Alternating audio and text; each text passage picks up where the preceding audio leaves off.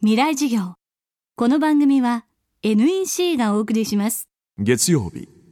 Chapter 1未来授業。月曜から木曜のこの時間ラジオを教壇にして開かれる未来のための公開授業です。政治経済科学思想言論文化。各ジャンルの指揮者の方々が毎週週替わりで教壇に立ちさまざまな視点から講義を行います今週の講師はプロ将棋棋士瀬川昌司さんです。アマチュアとして抜群の成績を残し例外的にプロに編入。35歳でプロになった異色の将棋棋士です。プロ将棋棋士を養成する奨励会で年齢制限の壁に阻まれて一度はプロになる夢を諦めた瀬川さん。奨励会の世界はプロ棋士にも匹敵するような過酷な弱肉強食の世界でしたえー、そうですね、まあ、奨励会というのはあの、まあ、将棋のプロになるための、まあ、養成機関なんですけれども、まあ、プロになるには、まあ、原則必ず入らなければいけないんですよね。でその奨励会というのはあの、まあ、一番下が6級という位で、まあ、5級4級3級2級1級、まあ、初段2段3段とこう書道の段級のように上がっていってで四段になればそこで晴れてプロ棋士として認められるんですけれども、えー、ただまあ奨励会の6級といっても実際あのアマチュアの段位に直せば、まあ、4段とか5段とか、まあ、あのアマチュアでもトップレベルの実力を持った、まあ、子どもたちがその奨励会にみんな入ってきて、まあ、2割ぐらいですかねその中からプロになれるのはですね、まあ、僕の頃はあの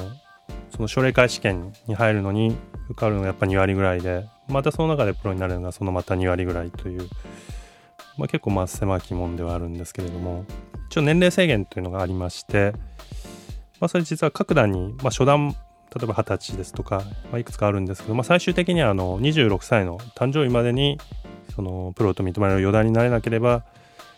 まあ、基本、まあ、原則大会となって、まあ、二度とプロを目指すチャンスは、まあ、与えられないというのがあの僕の時代の決まりでしたね。瀬川さんも26歳の壁に阻まれて一度はプロの道を諦めます。奨励会を退会し一旦は大学に入って就職。仕事をしながらアマチュア棋士として活躍するうちにその実力からプロをも脅かす存在になりました。アマチュアからプロへ。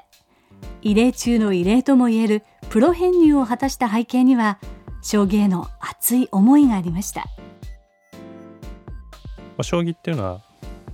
相手の玉王様を取った先に取った方が勝つゲームなんですよね。であのー、それぞれみんな得意戦法というのを持っていてこれをやったら自分の力が出せるとかそういうのみんな持っていてまああの僕やっぱアマチュアに戻ってそれからやっぱりいろんなアマチュアの方とやっぱ付き合うようになってやっぱり大学とかでまあ将棋を覚えて強くなった人たちも多いんですよね。でやっぱそういった方たちはすごい将棋が大好きなんですけれどもその奨励会の制度では絶対にプロになることはできないですね。やっぱ奨励会まあ中学生でも入るの遅いぐらいなのでだから大学生で将棋を覚えたって言ったらもうその時点でもうプロになる道はもうないに等しいのでただそれは、ね、実力の世界ですしまあ、プロにもねいろんな役目もあるでしょうしそれで全てを決めるのはちょっとどうかなっていうのは思っていたんですよね。まあ、そういった人たちにも、まあ、自分がやっぱチャンスが欲しいっていうのがまあ一番であったんですけどやっぱり公平にみんなにチャンスがあるのが本当のプロの世界じゃないかなというふうにも思っていたのでまあそういう問題定義って意味でもちょっとお願いをしてみたというのがありますかね。この番組はポッドキャストでも配信しています。ぜひ東京 FM のトップページからアクセスしてください。未来授業。明日もプロ将棋棋士瀬川昌司さんの講義をお届けします。ほらもう落ち込まない。プレゼンに落ちたくらいで。次もあるって。ただね頑張りは大事。NEC のビジネス情報サイト「ウィズダムはチェックしてる？トップが語る成功秘話からプレゼン力診断まで絶対肥やしになるから。NEC のビジネス情報サイト「ウィズダムで検索。さあ飲みに行くわよ。NEC 未来事業。この番組は NEC がお送りしました。